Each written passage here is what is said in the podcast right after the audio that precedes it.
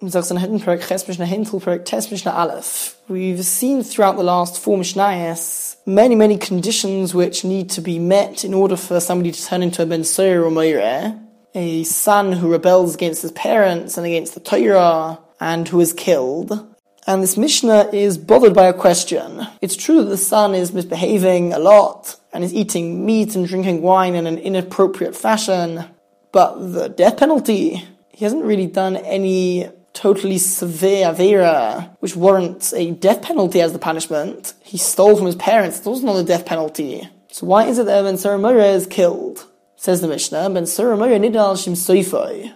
Ben Saramura is judged to be killed because of what he would end up being. Somebody who is misbehaving in this way at the age of 13, right now he's stealing from his parents. What will happen once his parents don't have any money left because he's stolen all of it? He'll carry on stealing from other people and he'll end up murdering other people in order to get their money.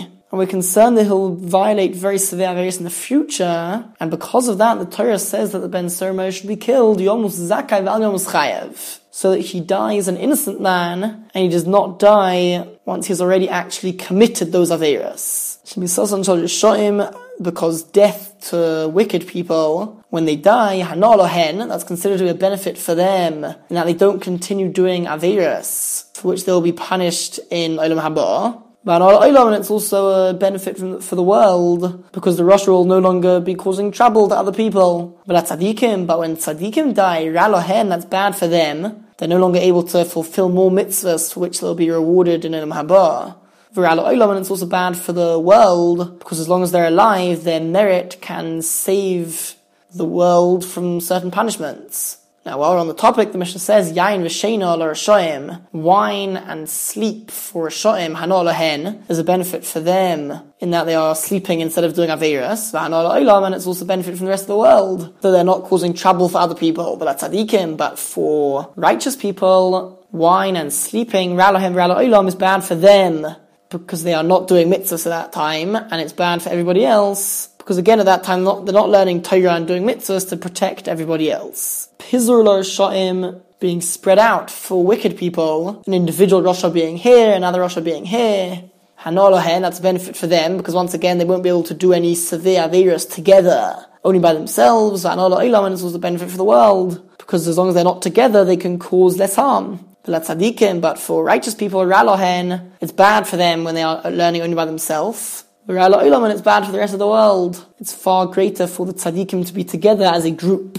Like the Mishnah now says, Kinus Larasha'im, when Rishayim get together and are united, Ralohen, it's bad for them. That they'll be doing Averis together, perhaps even encouraging other people, in each other to do Averis. For Ralo'ilam, and it's bad for the rest of the world, because now these group of Rishayim can cause much more harm. But tzaddikim and for tzaddikim, and is considered to be a benefit for them and a benefit for the world, for them to be together. And finally, Sheket Lo Sho'im, quiet and calmness for Sha'im is Ralohem Ralo Olam. It's bad for them and bad for the world because they have the peace of mind and the time to do what they want, which is Avirus, and causing harm to other people, the Tzadikim. Whereas for Tzadikim, Hanolehem Hanol Olam, it's a benefit for them and for the world when they have that calmness in order to pursue Torah and mitzvahs.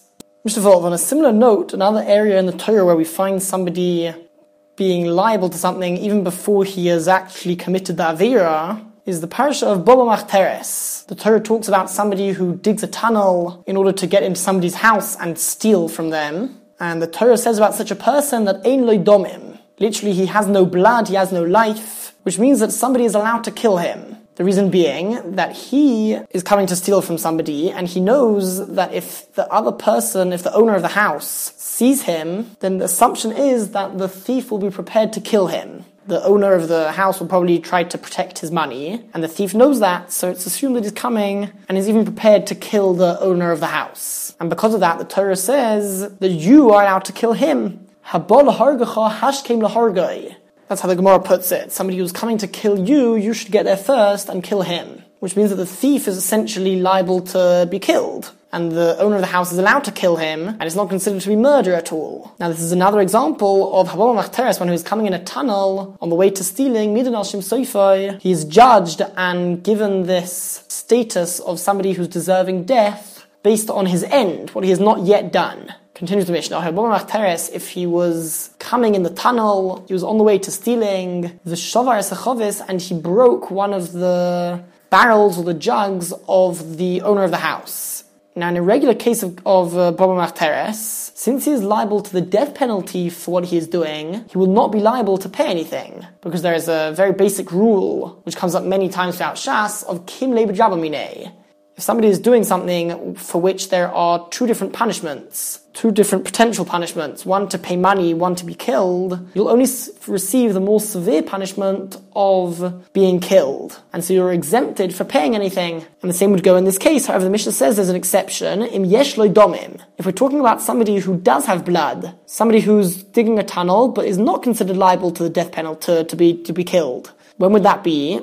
The answer is if it's a case where we know as a fact that the thief definitely will not kill the person who's protecting his money. For example, if the thief is the owner of the house's father, he's definitely not going to come to kill his son. And therefore we know that he's only coming to steal from his son. In such a case, the son is not allowed to kill the father because the father is not a threat to his life. So in that case, Chayav, the father would be liable to pay for the jug because he's not liable to be killed. However, if he does not have blood, he is deserving of being killed, then the rule of Kimmer Rabne would apply and Potter would be exempt for paying for the damage done to the barrel. Mishnah Zayin, on a similar note, the Elohim Matzilin Oisim Benafshon, the following people, when they are doing a particular Avera, another person seeing them about to do this Avera can kill that person in order to save him from doing the Avera. Again, we see a similar idea where the person has not yet done the Avera and yet he is still killed. Anybody who sees him about to do this Avera can and should kill him.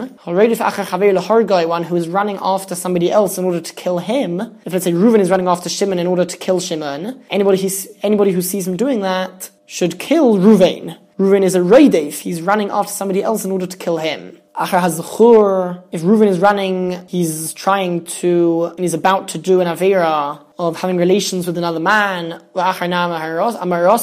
or having relations with an Ara a girl who is 12 to 12 and a half years old, who has received Kiddushin, and although this law is learnt from the Pasuk talking about a Nara Hamarasa, the same law would apply to anybody who is on the way to doing an Avera involving forbidden relations. In these cases, since there's somebody else involved, Reuven is chasing after Shimon to do an Avera with him, for example. In these cases, Reuven should be killed. But somebody who's running after an animal to have relations with the animal, or somebody who is about to transgress Shabbos or somebody who is on the way to serving Avodah idolatry, these things don't involve another person. Nobody else is going to be harmed, only this person himself, and therefore the regular law applies that he needs to be killed by Din, and only if he was warned first by witnesses, don't do this, your punishment will be to be killed. That is the regular procedure which is required in order to kill somebody. So in these cases, not just anybody can save them from that Avera by killing them.